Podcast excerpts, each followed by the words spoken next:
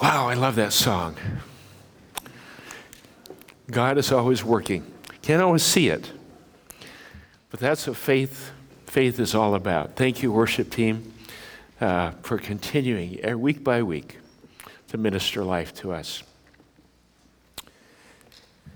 How many of you are closely following the Green Bay Packers? Okay, just a minute. How about the Vikings? Anybody following the Vikings? Okay, we got a few Viking fans. Packer, fan. okay, Packer fan.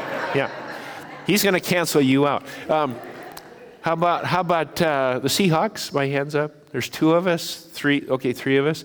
Uh, Badgers. Okay, a few more. Uh, Detroit Lions. Amen. There we go. Okay. three, four. Okay, three or four. Okay, awesome. Well, those of you that watch football know how important signs or signals are. All signs communicate something. Now, the quarterback will call a play verbally, then makes gestures and signs to change the play. The players will make signs to the crowd to get them to what? Make more noise. They want more noise. i have thought about trying to do that here, but I, I've yet to figure that out. The referees make signs holding, pass interference, false start, illegal motion, illegal block in the back, targeting, you're ejected. What's that?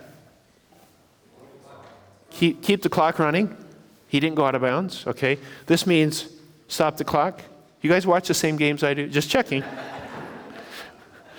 That's football. We also have baseball. The World Series just completed with the Washington Nationals, whether you wanted them to win or not, they, they won the World Series. And baseball uses signs to communicate as well. You've got strike, you've got ball, you've got safe, you've got out.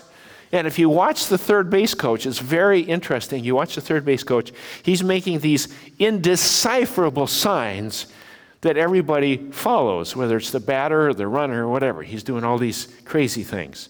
Signs are very important tools of communication.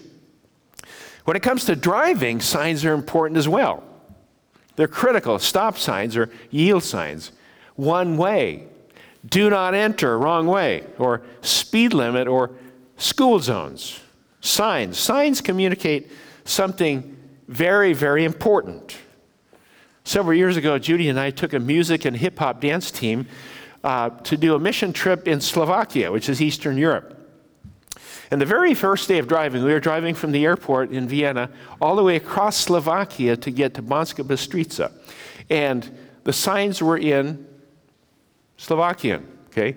And I, I was, there were three of us, three vans. I was in the lead van, and I went barreling right through a sign and found out later it was a yield sign. Fortunately, we escaped hazard because nobody was coming, but the two vans behind us, who evidently had studied signage in Slovakian, knew that was a yield sign, and they stopped and looked and wait. But signs are important. Signs are very important. Signs communicate for the benefit of people. Well, God also has signs. He has signs. There are signs that even point to God. And today we're going to look at a, a, a portion or a section of Genesis that gives us signs. Now, these are not road signs or football signals or baseball signs, but they're signs of God's character. They're pointing to who God is. They reveal to us who God is, the character of God. These signs point to God. And the last sign, one which we see very often, we'll talk about as well. And I, was, I want us to read about it as we look at signs today, five signs of God's character. We're going to look at Genesis 8. Genesis 8th chapter, starting with verse 20. It's on page 6 in the Bible, in the rack in front of you, or it'll also be in the, on the PowerPoint. Genesis 8, starting with verse 20. Then Noah built an altar to the Lord, and taking some of all the clean animals and clean birds, he sacrificed burnt offerings on it. The Lord smelled a pleasing aroma and said in his heart, Never again will I curse the ground because of man, even though every inclination of his heart is evil from childhood. And never again will I destroy all living creatures as I have done. As long as the earth endures, seed time and harvest, cold and heat, summer and winter, day and night will never cease. Then God blessed Noah and his sons, saying to them, Be fruitful and increase in number and fill the earth. The fear and dread of you will fall upon all the beasts of the earth and all the birds of the air, upon every creature that moves along the ground, and upon all the fish of the sea. They are given into your hands. Everything that lives and moves will be food for you. Just as I gave you the green plants, I now give you everything. And the meat eater said, Amen. Okay. But you must not eat meat that has its lifeblood still in it. And for your lifeblood, I will surely demand an accounting. I will demand an accounting from every animal, and from each man too. I will demand an accounting for the life of his fellow man. Whoever sheds the blood of man, by man shall his blood be shed. For in the image of God has God made man. As for you, be fruitful and increase in number, multiply on the earth and increase upon it. Then God said to Noah and to his sons with him, I now establish my covenant with you and with your descendants after you, and with every living creature that was with you the birds, the livestock, and all the wild animals, all those that came out of the ark with you, every living creature on earth. I establish my covenant with you. Never again will all life be cut off by the waters of a flood. Never again will there be a flood to destroy the earth. And God said, This is the sign of the covenant I am making between me and you and every living creature with you, a covenant for all generations to come. I have set my rainbow in the clouds, and it will be the sign of the covenant between me and the earth. Whenever I bring clouds over the earth and a rainbow appears in the clouds, I will remember my covenant between me and you and all living creatures of every kind. Never again will the waters become a flood to destroy all life. Whenever the rainbow appears in the clouds, I will see it and remember the everlasting covenant between God and all living creatures of every kind on the earth. So God said to Noah, This is the sign of the covenant I have established between me and all life on earth. The sons of Noah who came out of the ark were Shem, Ham, and Japheth. These were the three sons of Noah, and from them came the people who were scattered over the earth. Last, last Sunday, Pastor Josh took us through Noah and the great flood. And today we find that the waters were receding, and now everybody gets off the boat. Everybody gets off the boat. And Noah's first act, as we read in chapter 8, is an act of worship. Very significant. His first act, getting off the boat onto dry land, was an act of worship. And then we're going to see descriptions of the character of God, five signs of the character of God. What is God like? The first sign that we see is an altar. It's a burnt offering. It's a burnt offering. And this is a sign of that, number one, is of affirmation. It's a fact that God is forgiving. God is a forgiving God. Chapter 8, 21 says, The Lord smelled a pleasing aroma. Never again, he says, will I curse the ground because of that.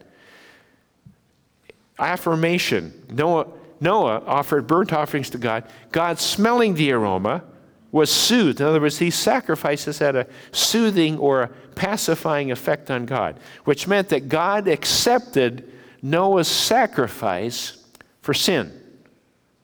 His sacrifice for sin. And on the Old Testament, sin was paid for by the shedding of the blood of animals. Don't ask me why, it's the way God set it up. God set it up that way. In the New Testament, we see changes. In fact, in Hebrews 9 11 to 12, it says, When Christ came as high priest of the good things that are already there, he went through a greater and more perfect tabernacle that is not man made, that is to say, not part of this creation. He did not enter by means of the blood of goats and calves, but he entered the most holy place once for all by his own blood, having obtained eternal redemption. Old Testament, the blood of animals the New Testament, it was Jesus. And Jesus brought forgiveness once for all by shedding his own blood, by dying for people. Dying for people. Hebrews 9:22 says, "In fact, the law requires that everything be cleansed with blood, and without the shedding of blood, there is no forgiveness." What does that tell you? It says God is forgiving. This God is affirming of us, and He is a forgiving God. Signs point to God. Now, the amazing thing about God's forgiveness, it's different than our, our t- typical forgiveness. God's forgiveness does not operate on the basis of our worth or worthiness. God accepted Noah's sacrifice, and God accepted Jesus' sacrifice. And both were accepted in spite of the people's continued degradation and evil ways. It said, says that every inclination of e- the human heart was evil from childhood. In other words, sin continued. This, this nature that continued to push us into the evil of sin continued, but God's love, God's forgiveness continued to be expressed and was given to us regardless. Regardless of that. God still forgave then, and God still forgives today. Now, all of us here have experienced God's forgiveness. And, and, and if you haven't, you can experience His forgiveness. But we must understand that this sign of affirmation, this forgiveness of God, cannot be earned. It can, we can never deserve it. We can never do enough to earn it. Ephesians 2 8 9 says, For it is by grace you have been saved through faith, and this is not from yourselves. It is the gift of God, not by works, so that no one can boast. The word grace means we don't deserve it, but we receive it anyway. So, this forgiveness, this sign from God, which was demonstrated on the altar way back after the flood, the first act of sacrificing an animal, came to symbolize when Jesus came and gave us that same forgiveness. God forgives us and accepts us, not not on our own merits, not on the basis of this ancient ritual sacrifice, but because of the basis of the sacrifice of Jesus on the cross. And we're still imperfect. Our hearts are still full of selfishness and pride and independence and arrogance and greed, whatever. Every inclination is evil from childhood, but still, the real you and the real me, what God sees, is accepted by God on the basis of the soothing aroma of Jesus' sacrifice. Jesus came to forgive and to transform us. And let me just say this because some people wrestle with this one sign because they don't think God can forgive them of one thing or another. There's, there's always one or two things that, man, I don't think anybody could forgive me, even God. There's no sin you can commit no sin you can commit that God will not forgive you. If you confess and repent, God will forgive any sin. Any sin. That forgiveness is the affirmation we have. So, the altar, affirmation, God is forgiving. The second sign, the second thing we learn about God is something called commission. And that means God is changeless. Number two, God is changeless. 9 1 says, God blessed Noah and his son, saying to them, Be fruitful, increase in number, and fill the earth. This is the same commission. Now, this happened a long time after, after Adam and Eve, but it's the same commission that God gave Adam, the first man in Genesis 1 28. See, this was the pure, unspoiled environment before people sinned. Since then, the world had changed. The world was drastically different, but God no matter. It started with Adam and Eve in this perfect environment, and now it's crazy, crazy evil, just awful. And mankind changed, the world changed, but God, He didn't change. He had the same, same commission. He stayed the course. And that's a sign that God is changeless. God is changeless. One of the, one of the major themes throughout the Bible, from beginning to end, is God's consistency and God's changelessness, that he, he doesn't change, He's consistent. Now, we live in a world of constant, constant change, constant change. Sometimes we need something that's changeless. We just got to be something that's changeless or stable. Look at, look at the changes in America. Look at technology.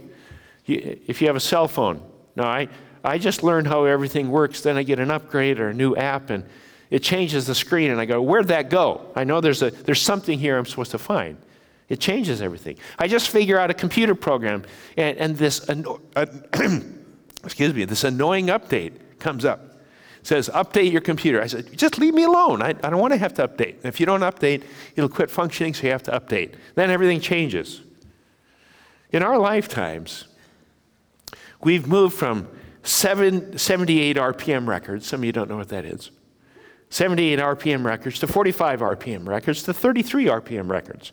Black and white TV to transistor radios to 8 tracks, cassette tapes, CDs, MP3s, iPods, plasma, HD TV, LCDs, OLEDs, QLEDs. You name it. You look at all the technological upgrades, just technology, how that's changed in your lifetime and mine.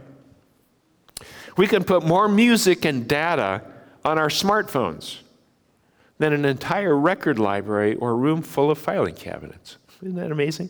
You can get more stuff on there than rooms of filing cabinets. Change. There's change is just part of our life. Um, there's a guy named George Gilder. You may have heard of him. George Gilder wrote the book Life After Google. Life After Google. And he wrote that every generation imagines that their generation has the final attainment. Okay? Their generation has the final, everything that needs to be invented has now been invented. So we are at the final attainment. In 1990, by the way, he wrote the book Life After Television, and he's scary accurate. But now, here's 28, in 2018, which is not 2019. In 2018, he wrote Life After Google. And he talks about the fact that Google, Apple, Facebook, and Microsoft, all the tech companies of today, which are worth billions of dollars. I think, I think Google's worth like 850 billion or more, almost a trillion dollars. He said all of those tech companies of today will be obsolete or non existent 20 years from now. What? Non existent, obsolete. And he writes the change. Change is, is mind boggling. He, he says the internet that was created, I mean, I remember the first time I sent an email off site was in 1995, and I sent it to my brother in Taiwan. And I thought, this is amazing. He's overseas, and he, we just sent an email.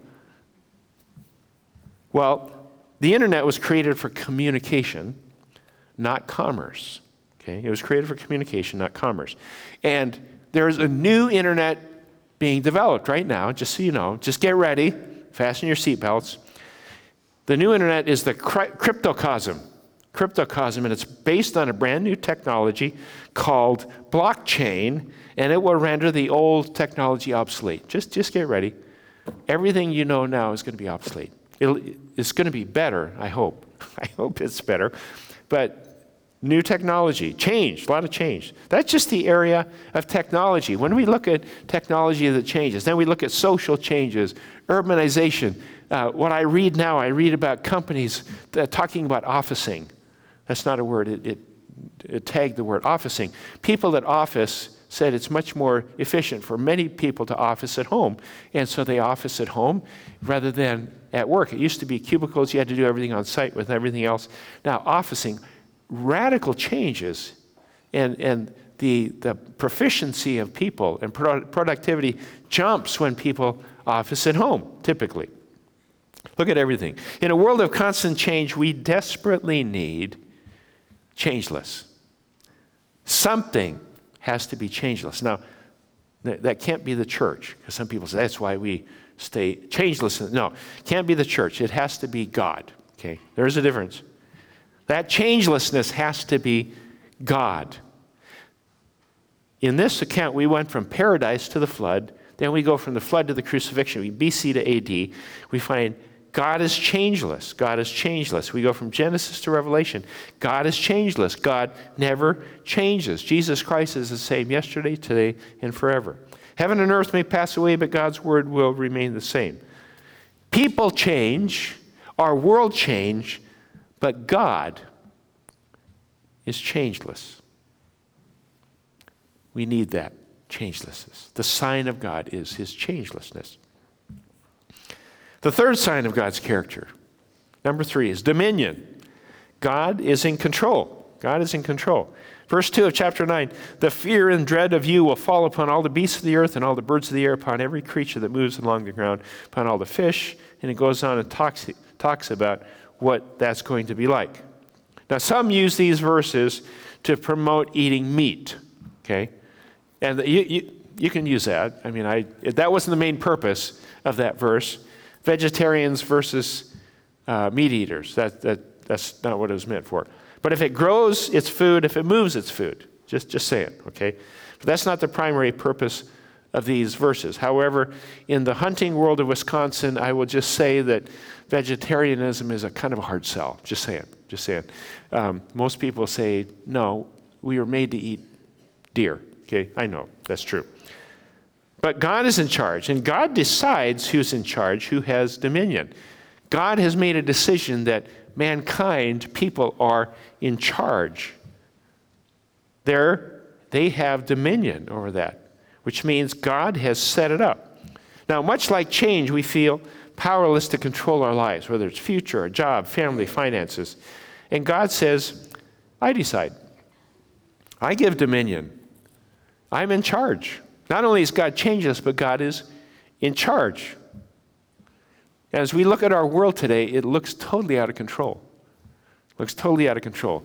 Overseas, we've got Iran threatening war, the war in Afghanistan, You've got all these things in Syria, all the, all the things happening overseas.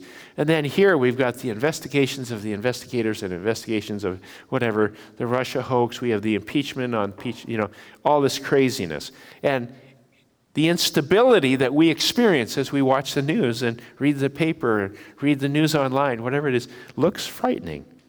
But ultimately, God is in control. That doesn't mean we shouldn't get involved and we shouldn't pray for our leaders and all this nonsense that's going on now.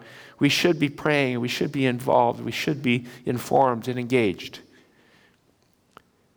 But don't get ulcers, okay?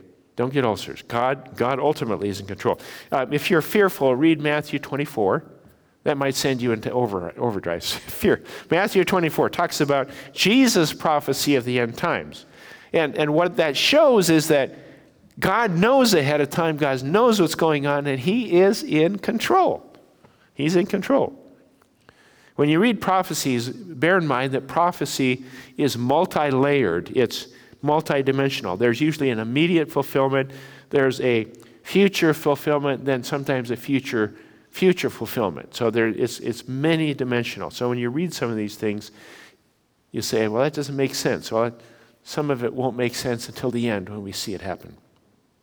But the bottom line, when we look at all of these things, history, God has a beginning and an end. If you want to read the end, go to, go to Revelation. Now, the first part of Revelation, don't try to figure that out yet. I mean, that's great. It's, it's very hard to understand. But the end, you can see what God brings a new heaven and a new earth. Bottom line, God's in control. Number, the fourth sign of God's character, his sign of his character, is called accountability. Accountability. This has to do with God's value system.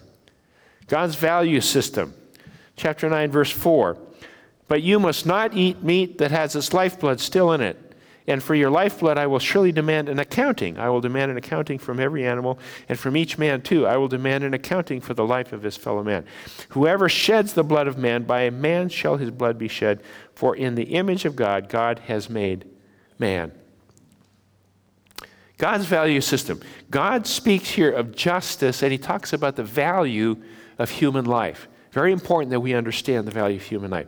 God places such a high value on human life that if a human life is taken, it can only be paid for by the forfeiture of another human life. Let me say that again.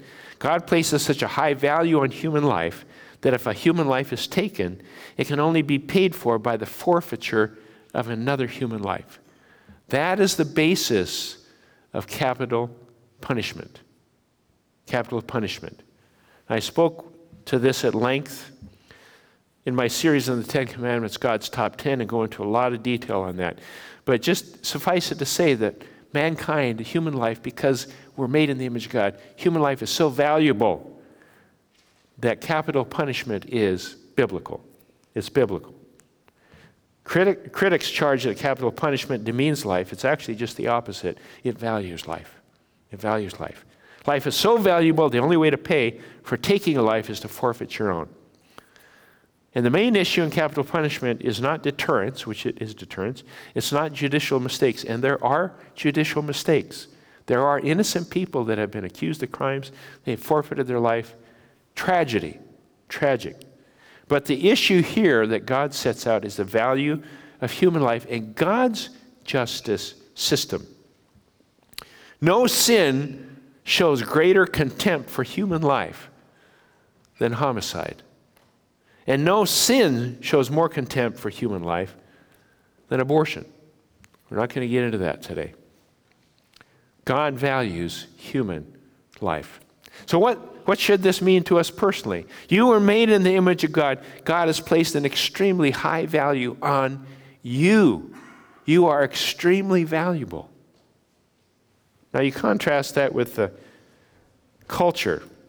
There's a cheapness, letter A, cheapness of human life. When the United Nations was founded after World War II, its objective was to end strife and tension producing bloodshed. But since then, over 20 million people have lost their lives in warfare, not to mention other forms of violence.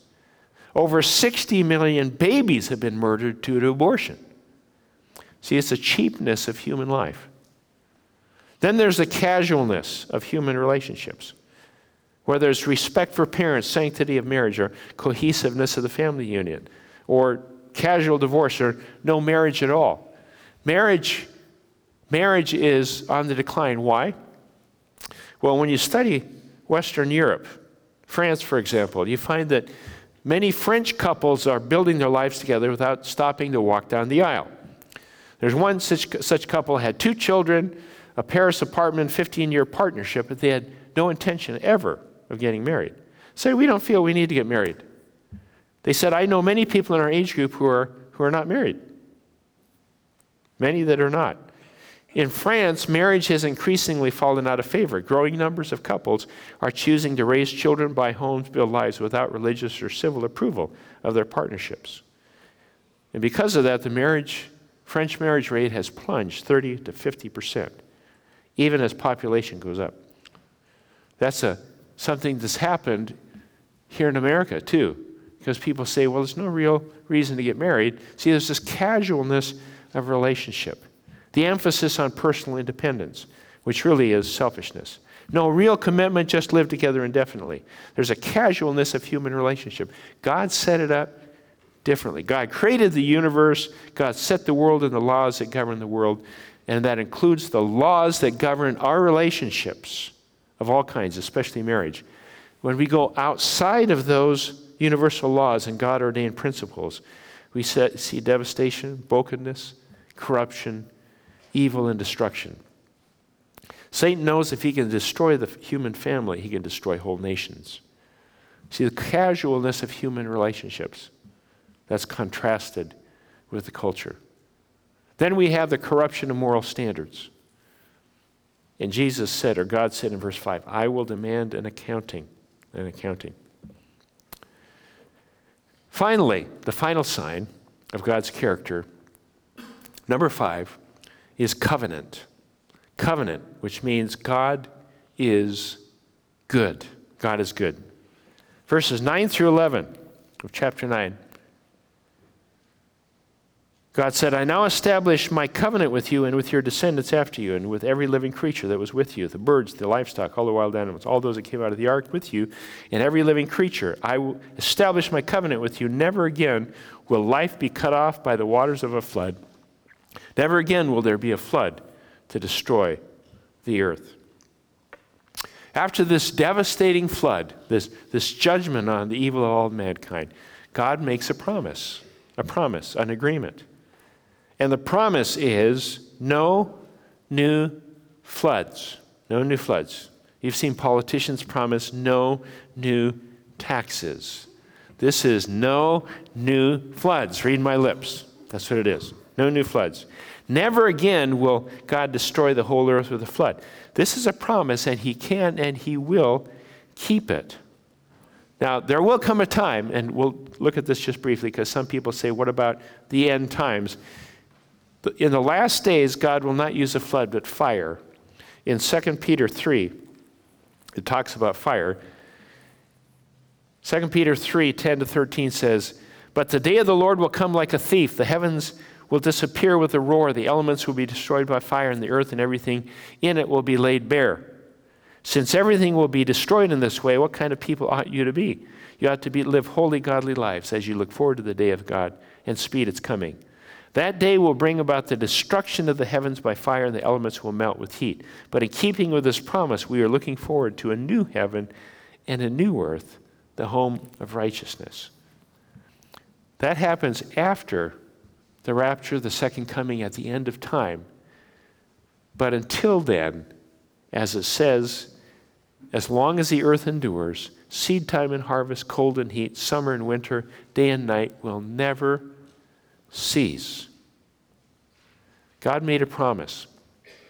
God established a covenant, a contract, a new agreement. And even though we as a, as a human race, all of the human race has never deserved the goodness of God, God is good, God loves us, God blesses us, God protects us. Is it because we're good? No, because God is good. God is so good that instead of destroying us and making us pay when we sin, He accepts the sacrifice of Jesus as payment. It's the new covenant in my blood that we talk about when we have communion together. And 1 John 1 9 says, If we confess our sins, He is faithful and just to forgive us our sins and to cleanse us from all, all unrighteousness. The promise. So we have the promise of forgiveness. Then we have the sign, the sign which we read about. The sign is the rainbow. The rainbow. I have set my rainbow in the clouds. It will be a sign of the covenant between me and the earth. Rainbow, rainbow. The rainbow is seen by man, and it is re- a reminder to God. One summer in the late 1970s, I worked a summer job at Glacier National Park in northwest Montana. Beautiful country. And there were many incredible and beautiful things that I saw that, that summer, but there's one thing I will never, ever forget. One afternoon, between these two mountain peaks over Many Glacier Lake, where the hotel was situated, a huge rainbow began to form. It was so beautiful that the people in the dining room where we were serving all got up from their tables and they all went to the window. I mean, it's amazing. It's like, wow, this is so sharp and so vivid. People got up from their tables and went over the windows, picture windows, to see it. And as we were watching it, then a second rainbow started to form. All of a sudden, it was a double rainbow, and then a third. I've never seen anything like that since. And the people were absolutely in awe. I was in awe just watching this beauty. Three rainbows. And as we looked up at those rainbows, God was looking down at us saying, This is my sign. I remember. This is a demonstration of my forgiveness, my goodness, my, my new covenant with you all. This is a demonstration of my love. The sign of God's goodness, His forgiveness and love. And today, not only do we have the rainbow, but also the cross. The cross, which is a reminder of God's love, signs to remember. Has it ever occurred to you that very likely there is a rainbow or many, many hundreds or thousands of rainbows all over this planet Earth at any one time? And God is looking down and saying, Here's my sign of love for you. Do you remember?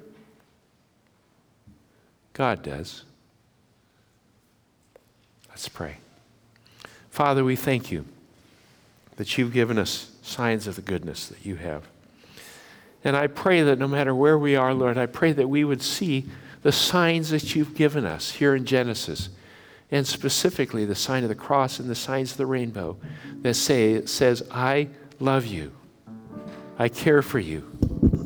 I forgive you. I give you new life.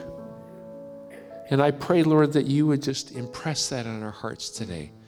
That as we look up and see the rainbow, you're looking down as an expression of love, a sign for us to see so we can know you better and know your love. In Jesus' name, we thank you.